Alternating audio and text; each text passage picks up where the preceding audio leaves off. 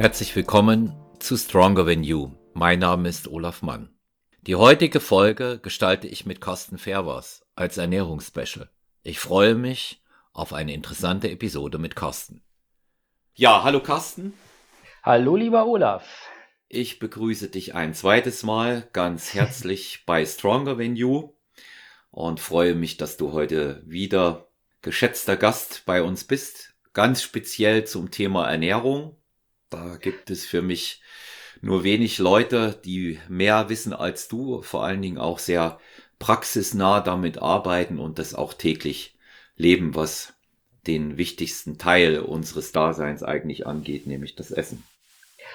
Ja, danke schön, dass ich mal wieder dabei sein darf. Und ähm, ja, das ist natürlich äh, mein, mein Steckenpferd, mein Leben, mein, äh, mein Spezialgebiet. Das kann ich sicherlich besser als äh, über Hundefrisuren reden oder so, ja. Mhm, ja. Und ähm, ich bin gespannt auf deine Fragen. Ich denke, du hast äh, einiges vorbereitet, was du von mir für unsere Hörer wissen möchtest. Ja, also ich habe in der in der letzten Zeit tatsächlich auf unseren ähm, auf unsere Podcast-Folge einiges zusammengetragen in Vorbereitung darauf, weil es gibt ja immer wiederkehrende Fragen und ähm, die die meisten interessieren und auf dieses Thema sollten wir mal einsteigen. Wir betrachten das Ganze natürlich immer und das gleich vorweg gesagt unter dem Aspekt, da sprechen wir ja auch eine Sprache, du und ich, Kassen, gesund. Ja, es geht uns hier um das Thema gesund trainieren und essen das ist der zusammenhängende Aspekt. Wenn wir jetzt eventuell noch zu dem Thema Ernährung für einen Wettkampf kommen und da näher drauf einsteigen, werden wir sicherlich auch das eine oder andere Problem dann hinweisen, was das angeht. Jetzt komme ich mal zu einer Frage, die mir sehr, sehr häufig gestellt wird und wir legen gleich damit los. Wie viel Eiweiß braucht's denn wirklich, Carsten? Und woher sollte ich's kriegen? Okay, ähm, ja, die goldene, die goldene, eine der goldenen Fragen. Ähm, tatsächlich ist es so, dass Stand Wissenschaft äh, jetzt ähm, gut bedient ist mit 1,6 bis 1,7 Gramm Eiweiß pro Kilogramm Körpergewicht. Damit kommt man aus. Äh, ich halte es für mich selbst, für Nancy und auch für meine Klienten in der Regel so, dass wir so mit zwei Gramm Eiweiß pro Kilogramm Körpergewicht und ähm, das natürlich auch je nach, ähm, je nach ähm, Stand, wo man gerade ist. Äh, also in der Diät gehen wir eher etwas höher. Ähm, aber so, wenn ich jetzt eine Zahl sagen müsste, wie viel Eiweiß soll ich denn essen, damit ich gut und gesund Muskeln aufbauen kann, 1,6 bis 1,7 pro Kilogramm Körpergewicht tatsächlich, ja. Das mhm. wäre so die Zahl, die ich unterschreiben würde. Mhm. Also äh, ich teile das auch, was du sagst, die Meinung. Ich finde es auch deshalb wichtig, das nochmal zu betonen. Makronährstoff Eiweiß hat ja eine sehr wichtige Funktion. Und ähm, man kann das natürlich wie in allen Bereichen auch da übertreiben mit der Menge. Es ist aber nach meiner Auffassung die einzige Konstante. Ja, alles andere bedarf einer individuellen Anpassung. Jetzt steht wieder Susis Schwein, was sie mir geschenkt hat in der Nähe das Sparschwein für das Wort, für den Terminus individuelle Anpassung ein Euro einwürfen. Das tue, tue ich jetzt. Es ist aber sehr notwendig. Ja, während ich sage, bei Eiweiß kann man so einen Standardwert heranziehen, sieht das mit äh, Kohlenhydraten und Fett ganz anders aus. Das ist entscheidend, was ist jemand auch tatsächlich für ein Typ und das lässt sich nicht pauschal sagen. Wenn mhm. ich jetzt mal diese wilde Behauptung aufstelle, Ernährung ist tatsächlich erstmal ein rein individuelles Problem, wenn es darum geht, zielgerichtet aufzubauen oder abzunehmen. Würdest du mir dazu stimmen? Unbedingt. Ähm, äh, also es gibt, glaube ich, nichts Individuelleres als die Ernährung. Man könnte wahrscheinlich alle Menschen gleich trainieren lassen mit relativ gleichem Erfolg. Aber wenn sie sich gleich ernähren würde, würden, dann würde was völlig unterschiedliches rauskommen. Also nichts auf dieser Welt im, im menschlichen, aufs Menschliche bezogen ist so individuell wie die Ernährung. Das äh, stimmt auf jeden Fall. Ja. Wenn wir jetzt nochmal zum Thema Makronährstoff Eiweiß äh, zurückkommen, wie würdest du denn deinen Eiweißbedarf decken? Wie machst beste Beispiel ist ja, wie du es für Nancy, für deine Frau in der Vorbereitung und für dich machst und ähm, wie, wie würdest du es halten? Weil es wird auch immer wieder in dem Zusammenhang gefragt, welche Eiweißquellen? Hm. Ähm, wir sind äh, bekennende Omnivoren, also wir essen tatsächlich noch alles, ähm, äh, also Fleisch, Fisch, Eier. Ähm, tatsächlich sind bei mir und bei Nancy ist, ist das Ei so die bevorzugte Eiweiß und gleichzeitig gute Fettquelle. Ähm, wir gehen allerdings auch gerade in letzter Zeit auch so ein bisschen durch viele meiner, meiner Klienten, also ich scheine anscheinend Veganer und Vegetarier anzuziehen, ohne dass ich da jemals große Publikationen drüber mache, ähm, ähm, ein bisschen getriggert. Und ich wir nehmen auch immer mehr ähm, Hülsenfrüchte, Schrägstrich, also Sojaprodukte mit in die Ernährung, was uns auch gut tut. Ja, ähm, das heißt, ähm, also wenn mich jetzt einer fragen würde, welche Proteinquellen sind gut, immer ähm, die fettarmen wie die fettreichen Fische, also Fisch generell, wer Fisch mag, soll sich da gut dran bedienen.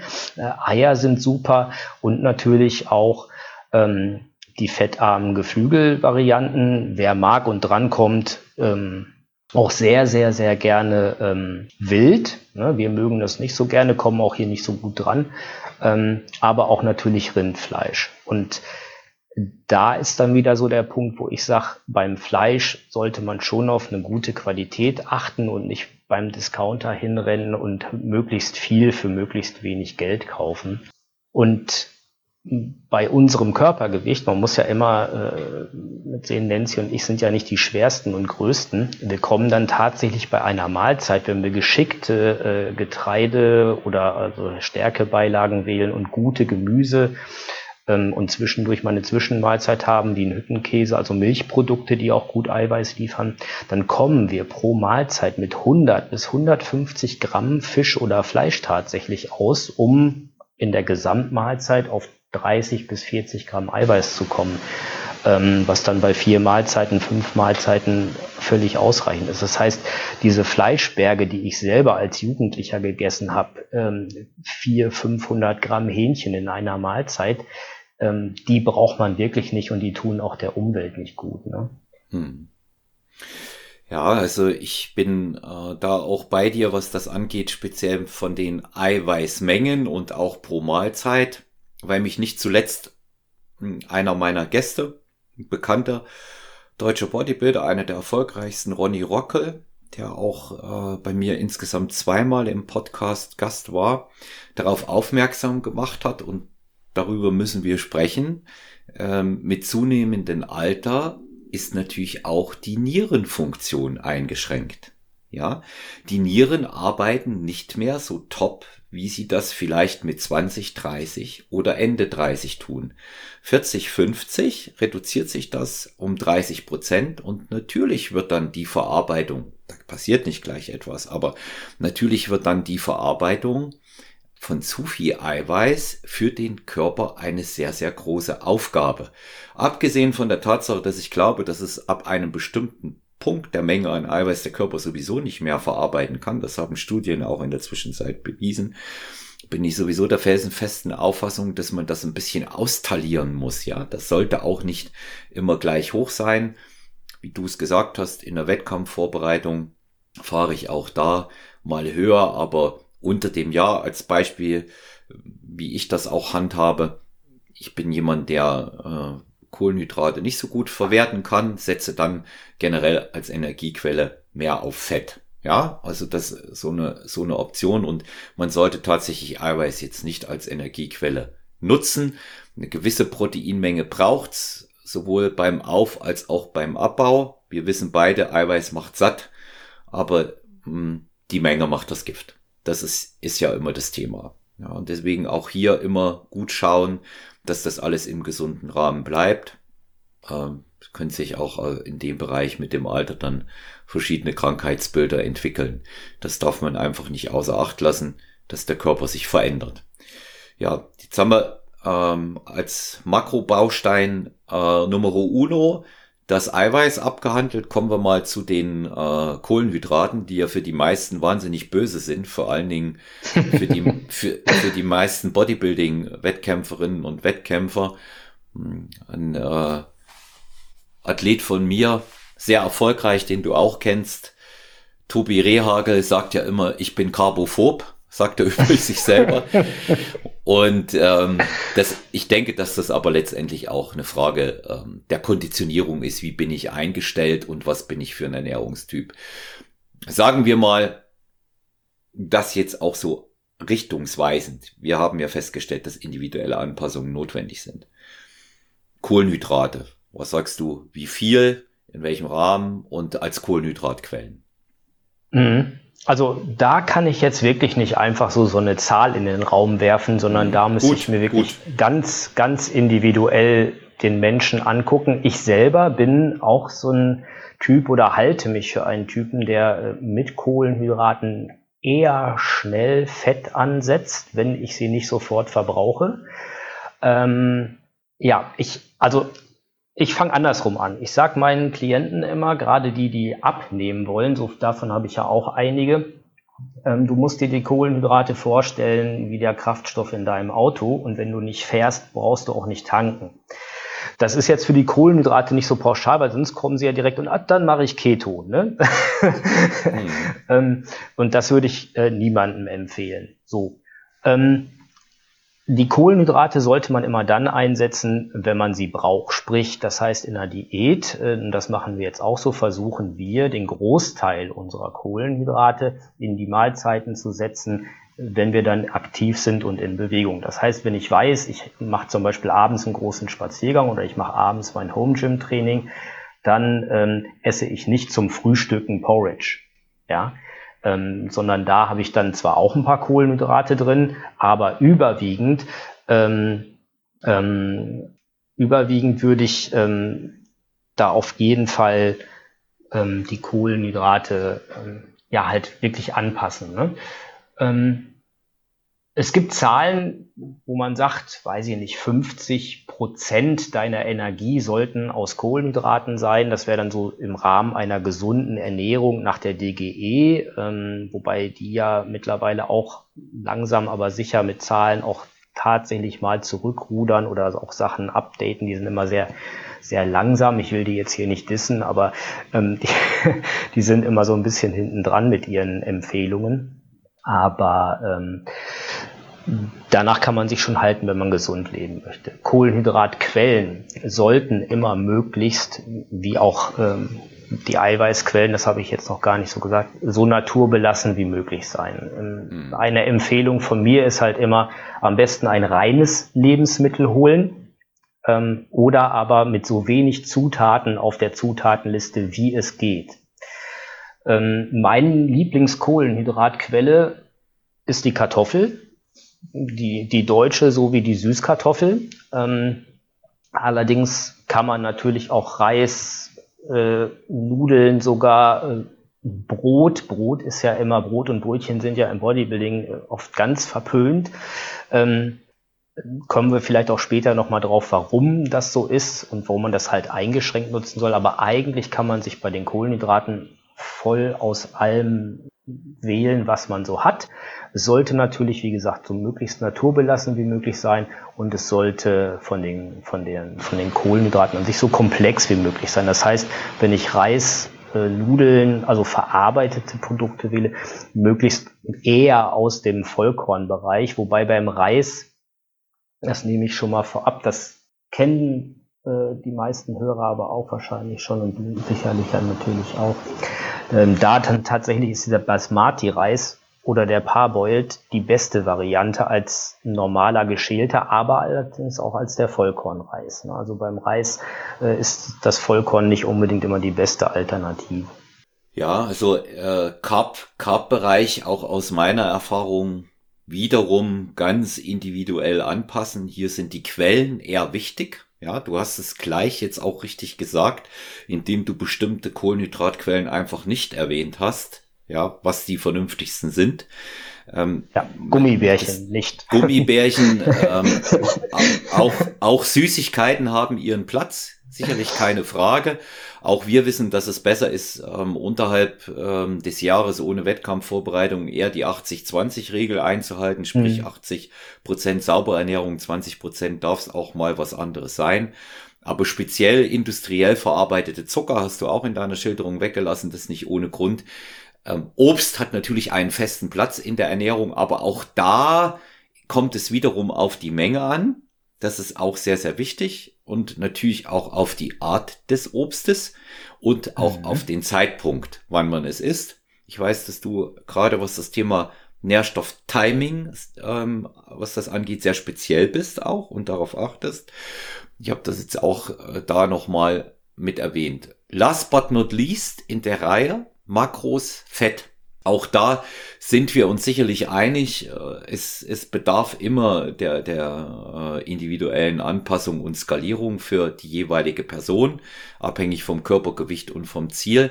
Aber lass uns mal über die Rolle von Fett in der Ernährung sprechen, bitte, Carsten, und welche Fettquellen zu bevorzugen sind. Hm.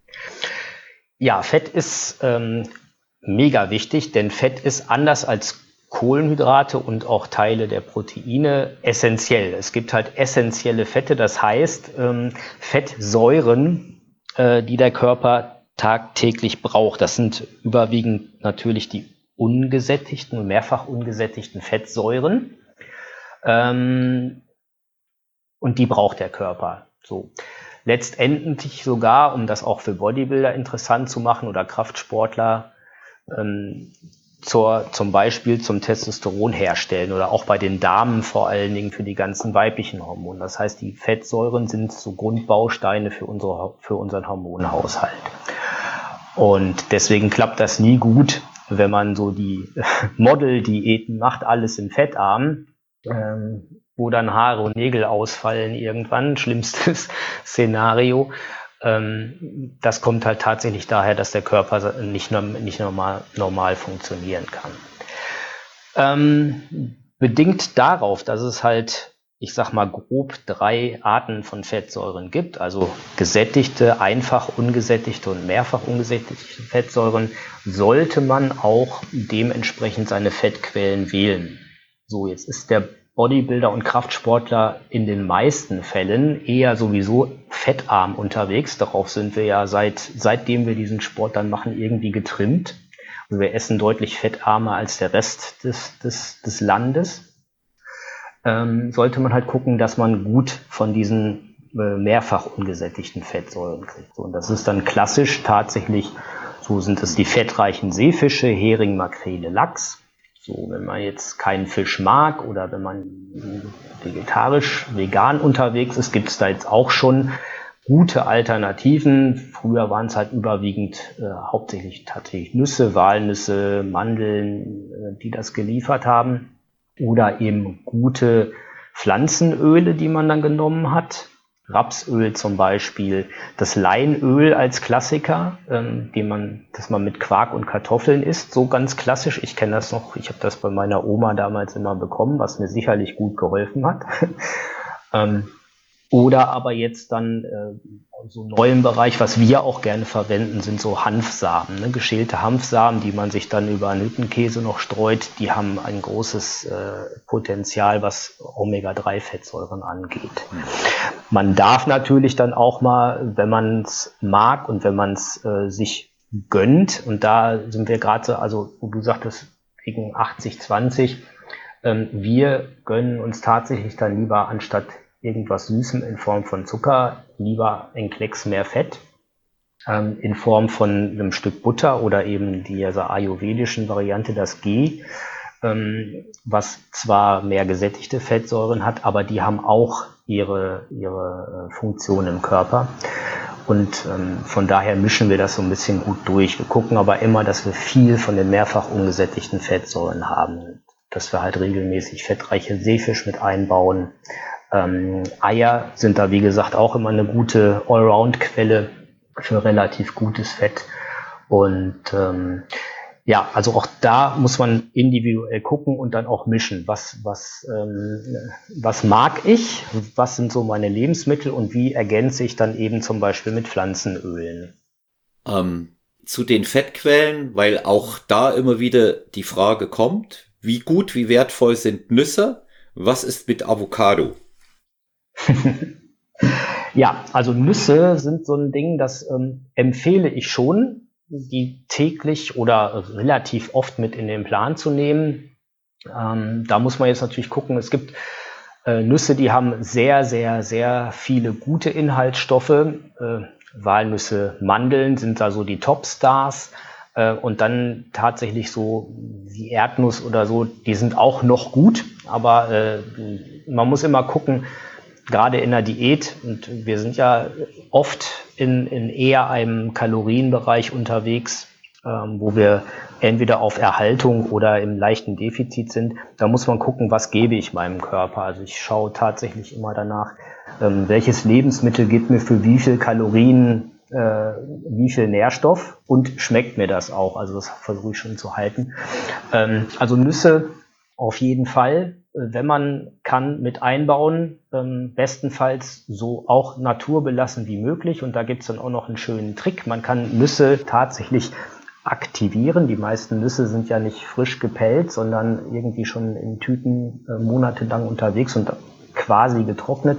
Wenn man sie über Nacht in Wasser legt, ähm, dann werden sie quasi wieder, also werden die Nährstoffe ein bisschen besser verfügbar. Das ist jetzt auch kein Wundermittel, wo man die Nüsse um 100 Prozent mit aufpimmt, aber es ist schon so mal so ein kleiner Trick, um noch mehr aus den Nüssen rauszuholen. Sie schmecken dann auch wieder etwas besser. Also über Nacht einlegen, dann morgens abtropfen lassen auf dem Zeber oder so, dann ist das ganz gut. Ja, und die Avocado, ähm, die muss man erstmal mögen.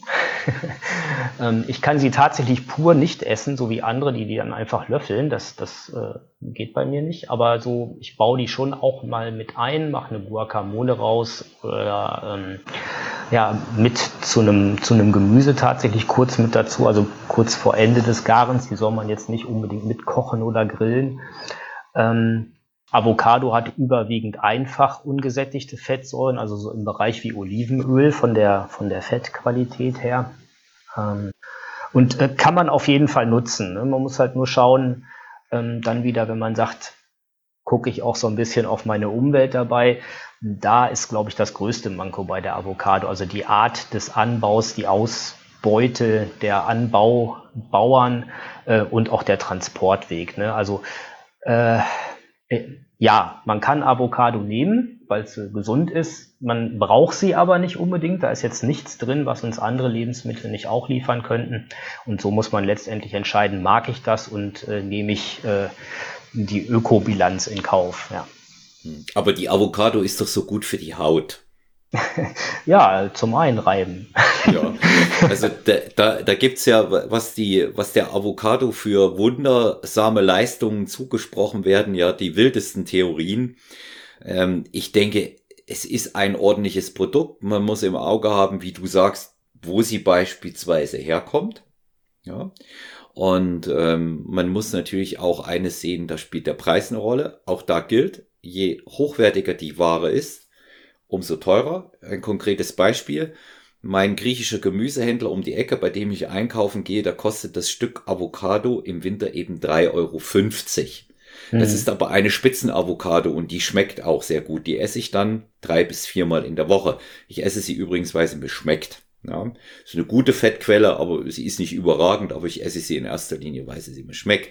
Wenn ich dagegen in den Supermarkt gehe, dann bekomme ich eine Avocado dann für 1,49, vielleicht 1,70 oder ein ganzes Netz für 1,89 und dann mache ich die Hälfte davon auf und die ist kaputt. Ja, und da ist dann schon mhm, wieder dieser genau. Gedanke, Thema Umwelt ein Problem und natürlich auch die Problematik, was bin ich bereit für hochwertige Nahrung zu investieren. Und da möchte ich jetzt nicht mal so weit gehen, dass ich sage, es muss überall Bio draufstehen, weil auch damit ein Haufen Schindluder nach meiner Auffassung in den letzten Jahren getrieben wurde.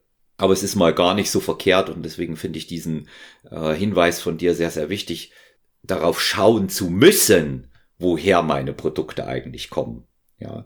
Ähm, Thema Nüsse, gut, dass du das äh, in der Form auch nochmal angesprochen hast. Mir ist das auch sehr vertraut, die einzuweichen. Speziell mit Mandeln macht man das so. Mandeln einweichen und abspülen hat noch einen anderen Hintergrund. Die werden oft behandelt, um sie haltbarer zu machen und nicht nur getrocknet. Mhm. Das ist schon allein deshalb ratsam, um wirklich die Problematik Pestizide auszugleichen. Interessantes Thema weil ich mich mit der, mit der Sache Nüsse etwas intensiver beschäftigt habe. Vielleicht auch was Neues für dich, wobei ich mir da gar nicht sicher bin, weil du alles weißt in, im Bereich Ernährung. Die weiße Erdnuss ist ein hervorragendes Produkt und in jedem Fall den anderen vorzuziehen, weil die weiße Erdnuss wird geschält, fast grün, vakuum verpackt und kommt dann hierher zu uns. Ist nicht ganz billig, aber geschmacklich finde ich sie hochinteressant. Sie schmeckt viel frischer, nahezu noch grün und enthält tatsächlich noch alle Inhaltsstoffe, mhm. ähm, hat andere Werte. Es sind meist asiatische Produkte, die dann äh, in Asialäden zu erhalten sind. Dort wissen wir auch, dass vieles an äh, Produktqualität ganz gut ist, auch was man bekommt. Es ist leider kein Schnäppchen. Ja, 500 Gramm vakuumverpackte weiße Erdnuss kostet 10 Euro. Und ähm, das ist im Vergleich natürlich zu anderen ähm, Erdnüssen, äh, die man da bekommen kann, sicherlich nicht, nicht gerade billig. Aber man muss auch immer schauen, was mache ich damit und, und wie lange hält das Ganze. Du hattest ähm, die Fettsäuren erwähnt, Kasten, die es gibt. Die gesättigten, einfach und mehrfach ungesättigten.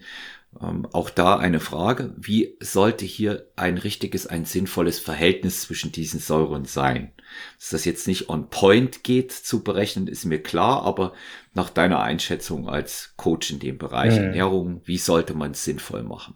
Ich komme ja ganz klassisch äh, aus der Diätassistentenausbildung. Ähm, und da haben wir gelernt, äh, die, äh, die Fette zu dritteln. Das heißt, ähm, angenommen, du hast 90 Gramm Fett, dann sollst du 30 Gramm mehrfach ungesättigte haben, 30 Gramm gesättigte und 30 Gramm einfach ungesättigte Fettsäuren. Also so ungefähr zu dritteln. Das kommt auch tatsächlich bei einer bei einer ausgewogenen Ernährung mit Fleisch, Fisch, Milchprodukten, Nüssen, äh, Samen, kommt das so hin, dass man ungefähr ähm, äh, ein Drittel gesättigte, ein Drittel einfach ungesättigte und ein Drittel mehrfach ungesättigte Fettsäuren hat. Zu bevorzugen wären natürlich eigentlich immer die mehrfach ungesättigten Fettsäuren. Und da muss man aber tatsächlich auch aufpassen, vor allen Dingen, wenn man im Bereich ähm, vegetarisch-vegan unterwegs ist, ähm, weil da ist es dann wieder wichtig, dass das Verhältnis Omega-6 zu Omega-3 stimmt. Ne? Also bevor ich mir Gedanken mache, esse ich jetzt ein Stück Butter, wo gesättigte Fettsäuren drin sind, ähm, muss man eher aufpassen, dass man zum Beispiel jetzt nicht zu viel zum, ja, ein gutes Beispiel ist das Sonnenblumenöl, was in der deutschen Küche sehr viel verwendet wird zum Braten. Ähm, da ist unheimlich viel Omega-6 drin. Und das Problem ist jetzt, Omega-3 und Omega-6 sind genau wie jetzt bei den Mineralstoffen kennt immer jeder Natrium, Kalium als Gegenspieler, die, ähm, die interagieren, aber die sind auch Gegenspieler. Und ähm, die einen sind entzündungsfördernd und die anderen sind entzündungshemmend. So, und deswegen muss das auch immer in einem gewissen Verhältnis sein. Man sagt immer so eigentlich 3 zu 1, also dreimal mehr Omega-3 als äh, Omega-6. Ähm, und da muss man aufpassen, gerade wenn man, wenn man ähm, viel pflanzliche, hochwertige Fette hat, ähm, dann ist da meistens mehr Omega-6 drin. Und da kann es dann sein, dass man halt eher dann ähm, zu Entzündungen neigt, was natürlich gerade für Kraftsportler nicht so toll ist. Ne? Hm.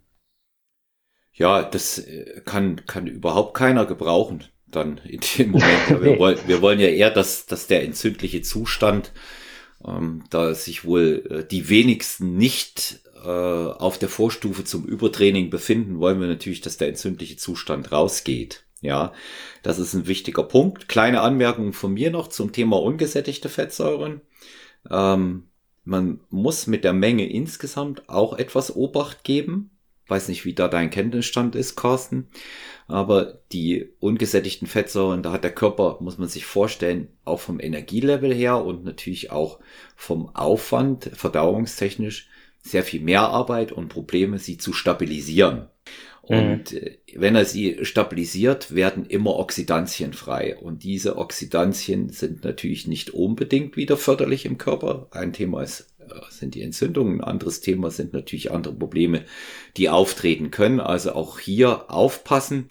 Mir hat mal äh, jemand diese Dreidrittel-Diversifikation, die du angesprochen hast, 30 äh, gesättigt, 30 ungesättigt und 30 einfach gesättigt, die teile ich auf jeden Fall, aber mir hat mal jemand gesagt, idealer Wert ist zu sagen 2 zu 1. Ja, man sagt 2 zu 1. Ich habe aus den gesättigten und einfach äh, ungesättigten mehr Anteile als aus den äh, mehrfach ungesättigten Fettsäuren. Da kommt man gut zurecht damit. Weil richtig, richtig ähm, ausrechnen lässt sich das sowieso mengen hm. gar nicht, weil das dif differiert ja, differiert ja sehr stark. Zum Thema Öle, weil du das vorhin auch angesprochen hast, Leinöl, Hanföl oder Hanfsamen, natürlich ganz wunderbare Produkte, aber auch da sollte eins klar sein, wenn man die im Supermarkt holt und äh, drei Kilometer holpernd auf dem Fahrrad oder 20 Kilometer über Land im Kofferraum im Auto hin und her fährt, sind sie nichts mehr wert. Die fallen sofort um. Ja, die werden nicht schlecht, aber ähm, das ist eine Information, die ich von jemandem habe, der in, in diesem Bereich ähm, sehr viel kocht und sehr aktiv ist und diese Dinge herstellt. Judith Huber aus München, die auch selber Hanföl produziert und auch Leinöl und sie sagt, dass da ist äh, immer Vorsicht äh, beim Transport und beim Kauf dieser Produkte geboten. Ja, die sind äh, von der Qualität her meist sehr gut, aber anfällig. Ja, also das ist auch ein kleiner kleiner Hinweis darauf. Jetzt, jetzt steigen wir genau, mal. Also die Hanfsamen, das ja, ne? Die ja, du, bitte. müssen zum Beispiel, wenn du sie geöffnet hast, auch dann in den Kühlschrank. Ne? Also generell, ja. je hochwertiger die Fettsäuren sind, also je mehr Omega-3 und Omega-6 sind, desto äh, eher muss das auch gekühlt und dunkel gelagert werden. Ne? Also das ist, ähm, ja, das ist wichtig, das stimmt schon, ja. Hm. Ähm, was noch ein weiterer wichtiger Punkt ist, der auch immer wieder gefragt wird, ähm, wobei wir da schon jetzt ähm, etwas feiner auch in den Bereich äh, Bestandteile und Mikronährstoffe einsteigen. Aber wie wichtig äh, ist der Aminosäuregehalt in der Nahrung, Carsten? Ist oft gefragt worden, ja. Mhm. ja. Ähm auch da du ist siehst, man eigentlich. Du siehst, ich schone dich nicht heute, ne? Ja. nee, alles gut. Ja. Ja, ähm, also, ähm, letzten Endes ist ja ein Wort, was viele vielleicht besser äh, gebrauchen können, ist ja die biologische Wertigkeit eines Lebensmittels. Das beschreibt ja, äh, aus wie viel Gramm Nahrungsprotein kann der Körper eigenes Protein aufbauen. Ähm, und deswegen ähm, muss man als, oder sollte man als Bodybuilder schon gucken. Und gerade wenn man jetzt so wie wir beide auch schon in dem Bereich der, der, des, des älteren Semesters ist, und das ist angesprochen, was ja richtig ist, man kann auch mal gucken, dass man seine Nieren schon, sprich nicht so viel Eiweiß aufnimmt. Da kommt dann die Qualität wieder dazu. Ähm, da muss man halt tatsächlich gucken, ähm, welche Lebensmittel nehme ich zu mir und vor allen Dingen, in welcher Kombination. Das heißt, ein einzelnes Lebensmittel betrachtet ist vielleicht von seiner Aminosäurenbilanz und auch von der Eiweißmenge überhaupt gar nicht so gut. Bestes Beispiel, mein Lieblingskohlenhydrat, die Kartoffel. Wird sie aber zusammen mit Ei gegessen, äh, ist das ein wunderbarer, ähm, wunderbarer Aminosäurenpool, wo der Körper unheimlich viel von rausholen kann. Ja, nämlich sogar mehr als du zuführst. Das heißt, aus, aus 100 Gramm von diesem Kartoffel-Ei-Protein, das müsste man natürlich auch genau auswiegen. Also so und so viel Kartoffel zu so und so viel Ei, das macht keiner. Ja? Ähm, aber die, das ist die Theorie und da kann, kann der Körper mehr von rausholen, als er aufnimmt. Andersrum ist es mit anderen einzelnen Lebensmitteln so, dass es dann schlechter wird. Jetzt muss man aber nicht hergehen und gleich gucken, um Gottes Willen, ähm, äh, googeln, wie viel Aminosäuren oder welche Aminosäuren hat der Reis und welche Aminosäuren hat mein Hähnchen, was ich dazu esse. Wenn man das gut mischt, kann der Körper immer, und er hat ja einen freien Pool an Aminosäuren im Blut rumschwimmen, äh, kann der Körper das eigentlich immer ergänzen. Ja, er kann das immer ergänzen und daraus ähm, für sich ähm, das, das, das passende Aminosäurenprofil zum Muskelaufbau zum Beispiel oder für sein äh, Immunsystem rausholen. Außer man ernährt sich jetzt wirklich betont einseitig. Ja, dann, dann muss man schon, dann sollte man vielleicht schon mal gucken und dann meldet sich der Körper aber auch mit irgendwelchen äh, Sachen. Das fängt an mit, mit, weiß ich nicht, weißen Flecken zum Beispiel in den Nägeln oder so. Also er meldet sich mit irgendeinem Mangel. Pass mal auf, mir fehlt irgendwas. Das dauert teilweise Jahre, ne? das geht nicht in zwei Wochen, aber ähm, da muss man dann gucken. Also wenn man sich jahrelang sehr eintönig ernährt und immer nur die gleichen Lebensmittel isst, dann sollte man vielleicht nochmal hinterfragen, ähm, wie gut kommt man hin. Ansonsten ist äh, in der Auswahl an Lebensmitteln, die gerade uns hier in der westlichen Welt oder jetzt auch speziell in Deutschland zur Verfügung steht, ähm, braucht man jetzt wirklich nicht gucken, welche Aminosäuren sind wo drin. Ich habe äh, das Thema Aminosäuren deshalb angesprochen, weil, weil es tatsächlich eine Rolle spielt. Ähm, spielt sicherlich eine größere Rolle für die älteren äh, Bodybuilder. Ähm, auch hier bringe ich äh, wieder äh, die Meinung von einem sehr erfahrenen Athleten ins Spiel, als ich gefragt habe, Thema Supplementation. Da mhm. wollen wir jetzt nicht zu stark einsteigen, weil da machen wir eine separate Folge, Carsten. Okay. Was das angeht. Da hätte ich dich gerne auch wieder als Gast da. Also schon unsere Vorankündigung hier. Aber ich möchte das mal ausnahmsweise nicht mischen, weil das führt zu weit. Mhm. Lass mal über die, die normalen Quellen reden. Und Ronny Rockel hat auch in dem Zusammenhang gesagt, zuallererst braucht der Körper Aminosäuren. Und jetzt lass uns mal über, wenn es um Wettkampf geht, um leistungsorientiertes Kraft, Bodybuilding Training, auch Powerlifting reden, welche Lebensmittel, welche Produkte sehr viele Aminosäuren enthalten. Mir fällt da ähm, auf Anhieb ein die Kidneybohne. Hat mhm. ein sehr gutes, sehr starkes Aminosäureprofil. Mir fällt ein rotes Fleisch. Ja, also sprich Beef, das Rind also. Dann fällt mir ein Wild, weil du es angesprochen hast. Ganz interessantes mhm. Aminosäureprofil, weil noch extrem mager und dadurch wieder sehr gut kombinierbar mit anderen Fett- und Eiweißquellen. Ähm, was mir, was mir noch äh, einfällt, sind, äh, ist noch die eine oder andere exotische Hülsenfrucht, die ähm, gut Aminosäuren enthält. Dicke weiße Bohnen beispielsweise äh, sind mir bekannt als äh, hervorragende Aminosäurelieferanten. Vielleicht kannst du noch was ergänzen, Kosten. Ja, die Eier sind wieder ganz gut dabei. Das Vollei, ne, das ist immer so die, mhm. Man hat ja früher auch da zig nur Eiklar gegessen und das war eigentlich total dumm, weil mit, man mit dem Eigelb einen sehr guten Lieferant an nicht nur guten Aminosäuren immer weggekippt hat. Ähm, ja, äh, auch die meisten Fischsorten sind ganz gut dabei. Also mit, mit exotische Bohnen meintest du sicherlich auch Soja zum Beispiel, ne? oder mhm, dann genau, Edamame ja. als Gemüse. Ja. Ähm, auch die Nüsse sind teilweise sehr komplett, beziehungsweise auch, also wenn man bei den Aminosäuren hingeht, muss man gucken, es gibt ja essentielle und nicht essentielle Aminosäuren. So die nicht essentiellen, da braucht man sich eigentlich gar nicht drum bemühen, die essentiellen sind halt wichtig. Und da sind eigentlich die, also ich sag mal, die tierischen Produkte und die Hülsenfrüchte, kann man schon, also nicht alles, aber kann man schon grob nehmen, das ist, das sind wirklich gute Quellen, genau. Hm. Ja. Und da kommt es halt eben wirklich drauf an, und das ist halt mir wichtig auch, das ist so ähm, äh, ein, ein Teil meiner Botschaft, die ich rausschicken möchte in die Welt, ist, ähm, schaut nicht nach dem und dem und dem Lebensmittel, das reißt euch nicht raus, sondern es kommt ja nachher auf das Gesamte an. Ne? Also was esse ich zum Beispiel in einer Mahlzeit kombiniert, aber auch über den ganzen Tag verteilt?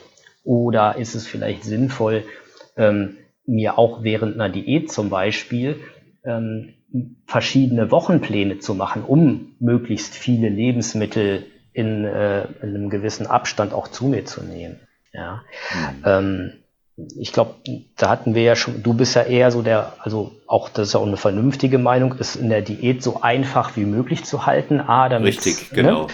Ähm, aber wenn man es kann, oder jetzt hört sich das so so so ähm, so angeberisch an, aber ne, wenn, wenn man auch jetzt, also während des Lockdowns habe ich ja viel Zeit zum Kochen und auch Pläne zu für mich und Nancy zu entwickeln. Wir haben jetzt tatsächlich vier verschiedene Wochenpläne, wo andere Eiweißquellen zum Einsatz kommen und äh, wo ich dann der Meinung bin, wo wir wirklich meist komplett abgedeckt sind. So. Ähm, und deswegen, äh, ja, also ich hab, meinte ja auch nicht, Aminosäuren sind nicht wichtig, aber wenn ich eine gute Eiweiß, und das war ja die Frage vom Anfang, wie viel Eiweiß brauche ich? Wenn ich dabei 1,6, 1,7 oder eine Diät bei, bei 2 Gramm Eiweiß pro Kilogramm Körpergewicht bin und esse nicht nur Quark, dann, äh, dann bin ich eigentlich gut versorgt. Ja. Hm. Ich, ich denke das auch. Und wie gesagt, äh, das eine oder andere hier in dem Rahmen zu ergänzen, macht auch Sinn.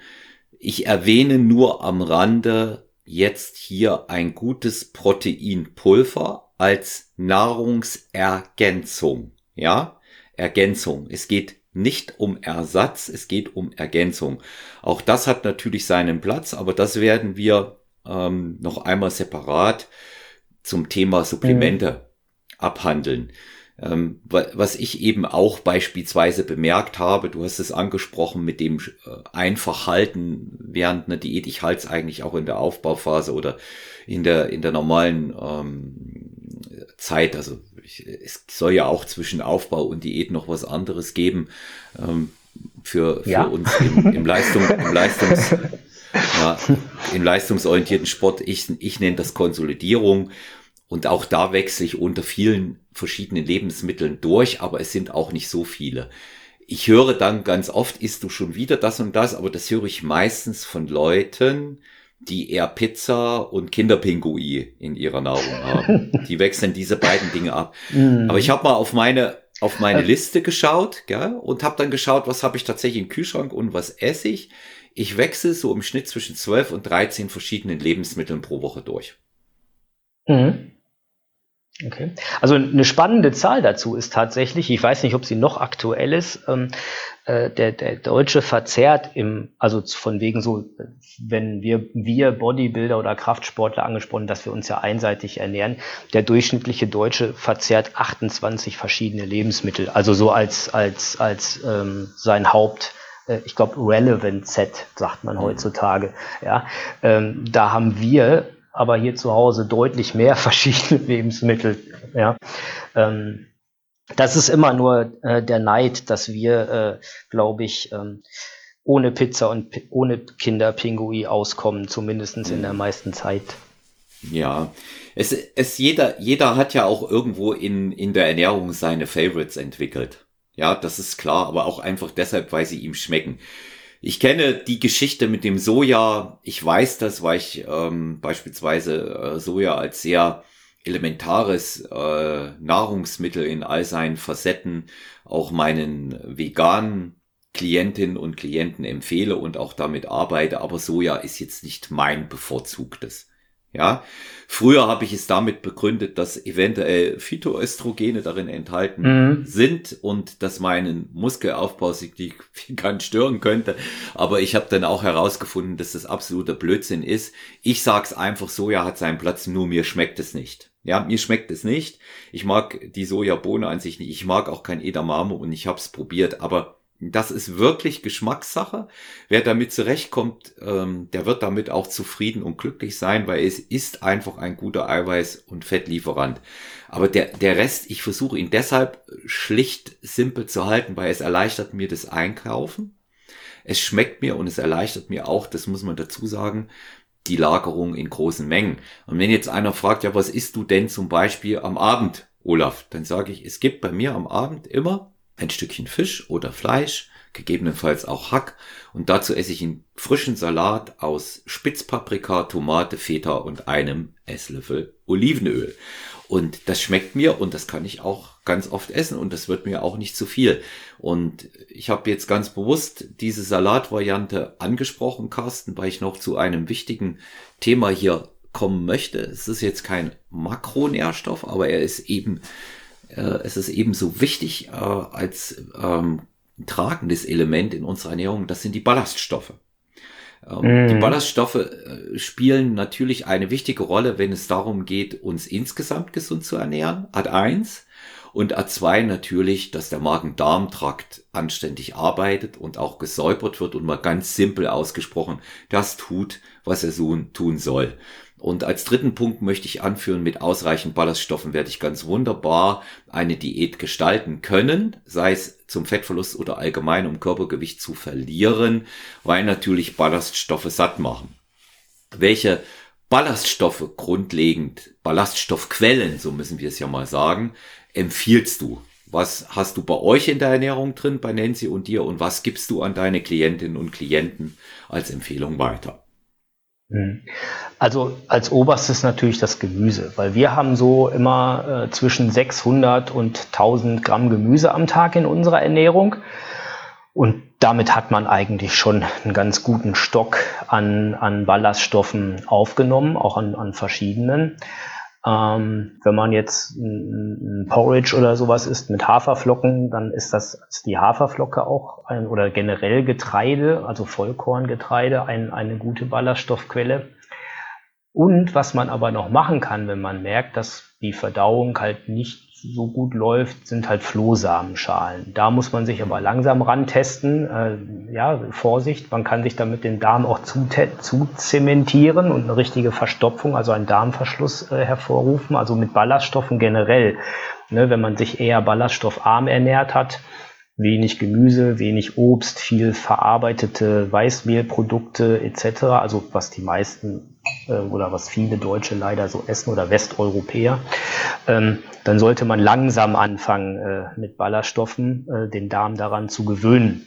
Und dann ist man irgendwann vielleicht so bei 30, 35, 40 Gramm am Tag an Ballaststoffen und damit kann der Darm ganz gut leben, weil er braucht sie einmal für seine Peristaltik, das ist die Darmbewegung, also diese Muskelbewegung, die wir nicht steuern können, ähm, aber auch um äh, das Mikrobiom, das ist die Darmflora, also die gesunde bakterielle Besiedlung des Darms zu füttern letztendlich. Ne? Das ist das Futter für, ähm, für die Bakterien. Ja, das sind so, so die guten hm, sage ich mal, Ballaststoffquellen. Natürlich, klar, äh, Rohkost, wenn man sie denn verträgt. Also ich, ich persönlich halte nicht für mich nicht viel von Rohkost, weil ich vertrage sie einfach nicht so gut. Also wenn ich, wenn ich wirklich einen großen Salat esse, dann laboriere ich lange rum. Das, da kann ich besser äh, fünf Kilo, ich übertreibe mal bewusst, eine Spitzkohlpfanne essen, die gegart ist, als äh, 100 Gramm Blattsalat. Ne? Also da,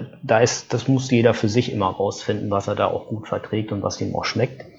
Ähm, aber äh, als Ballaststoffquellen, mhm. als sämtliche Formen von Gemüse, roh wie gekocht als Salat, ähm, eben ähm, ja, Getreideprodukte wie Frühstücksflocken, also hochwertige Frühstücksflocken, Haferflocken, oder eben dann als, als, ja, ich sag mal, als, als Nahrungsmittelsupplement, als Nahrungsergänzung, als, als Nahrungsmittelergänzung, Flohsamenschalen zum Beispiel. Ne? Da kann man dann noch so ein bisschen mit, mit, mit rausholen, ja. Wie du es gesagt hast, ja. mit den Flohsamenschalen, aber Piano, ja. Denn ähm, die können so oder so eine verheerende Wirkung haben. Ich habe mal, ähm, da war ich zu einem Sommerfest eingeladen, von Klienten von mir und äh, die hatten die Idee, weil wir es ja auch gesund gestalten wollten, Pizza mit Flohsamenschalen oh. zu basteln. Das ging und die hat auch wirklich gut geschmeckt, das muss ich sagen. Aber ähm, das hat, das hat bei mir wirklich verheerend durchgeräumt, mehrere Tage. Und ähm, in der Form äh, sollte man sich, wie du es gesagt hast, finde ich klasse, den Hinweis da auch wirklich langsam rantasten an das Ganze. Was Rohkost angeht, da bin ich bei dir, allerdings etwas geteilt. Blattsalate habe ich dasselbe Problem wie du, aber es geht sehr vielen so. Vor allen Dingen abends darf ich keine Blattsalate essen. Da verdaue ich und laboriere ich die ganze Nacht und das spüre ich auch. Das hat mein Körper zu tun. Wenn es aber solche ähm, rohen Produkte sind wie die Paprika, oder die Tomate oder auch die Schlangengurke, manchmal vielleicht auch Karotte, da habe ich keinerlei Probleme damit. Alles andere ziehe ich auch vor, es äh, mindestens zu dünsten. Mag ganz gern die Zucchini auch. Die Aubergine ist jetzt nicht mein Freund, weil ähm, die Aubergine muss auch genauso vorsichtig wie viele verschiedene andere Lebensmittel behandelt werden, weil sie sonst Dinge tut, die nicht angenehm sind. Und ähm, deswegen äh, nehme ich da sicherlich immer eher, eher etwas mhm. Abstand mhm. auch davon. Die, die Ballaststoffmenge wird, wird, die man tatsächlich zu sich nimmt. Ich finde den Wert interessant, den du hier genannt hast, wird tatsächlich überschätzt. Das sind nämlich am Ende reine Ballaststoffe gar nicht viel. Ne? Wenn du 600 bis 800 Gramm Gemüse isst, kannst du froh sein, wenn du 50 Gramm Ballaststoffe hast. Ja. Und äh, das, das ist, es wird immer überschätzt, was man, was man damit reinbringt tatsächlich. Aber es macht halt satt. Das ist wichtig. Es füllt den, den Magen aus und gerade dann, wenn man sich diätetisch ernährt, äh, finde ich das sehr wichtig und es hilft einfach auch, dass der äh, Magen-Darm-Trakt regeneriert. Das ist ein ganz wichtiger Punkt. Carsten, jetzt weiß ich von dir, weil du es auch angeschoben hast, dass wir, ja, ich weiß nicht, ob in naher Zukunft, ich hoffe es doch, dass wir bald auch was Buchtechnisches von dir kriegen werden, ne? Genau. Was das Thema ähm, Ernährung da, da bin ich unterwegs. Ähm, ich, je länger der Lockdown noch andauert, desto schneller werde ich fertig sein. Dann muss ich nur noch gucken, wie ich das äh, praktisch verlege und, und, und.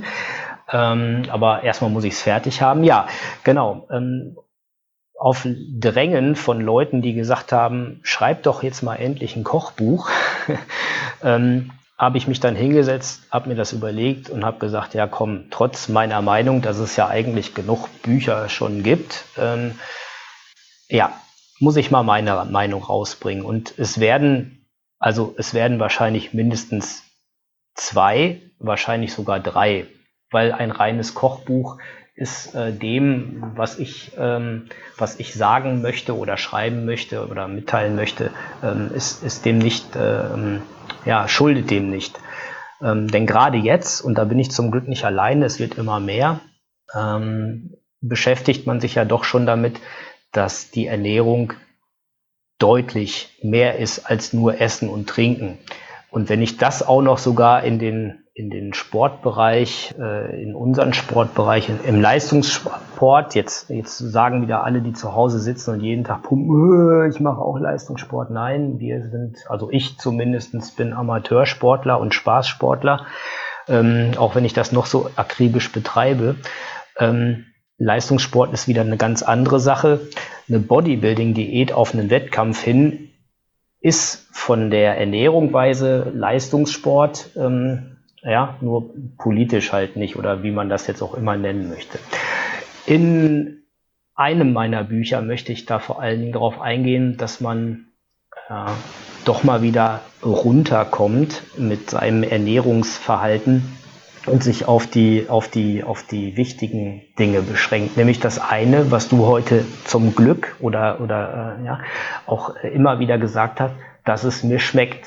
Ja, es gibt so viele Menschen, die, ähm, äh, die sagen, ja, ich ernähre mich so und so und ich esse dies und das und vor allen Dingen, ich esse das und das nicht. Ja, ähm, und es geht denen aber gar nicht gut damit.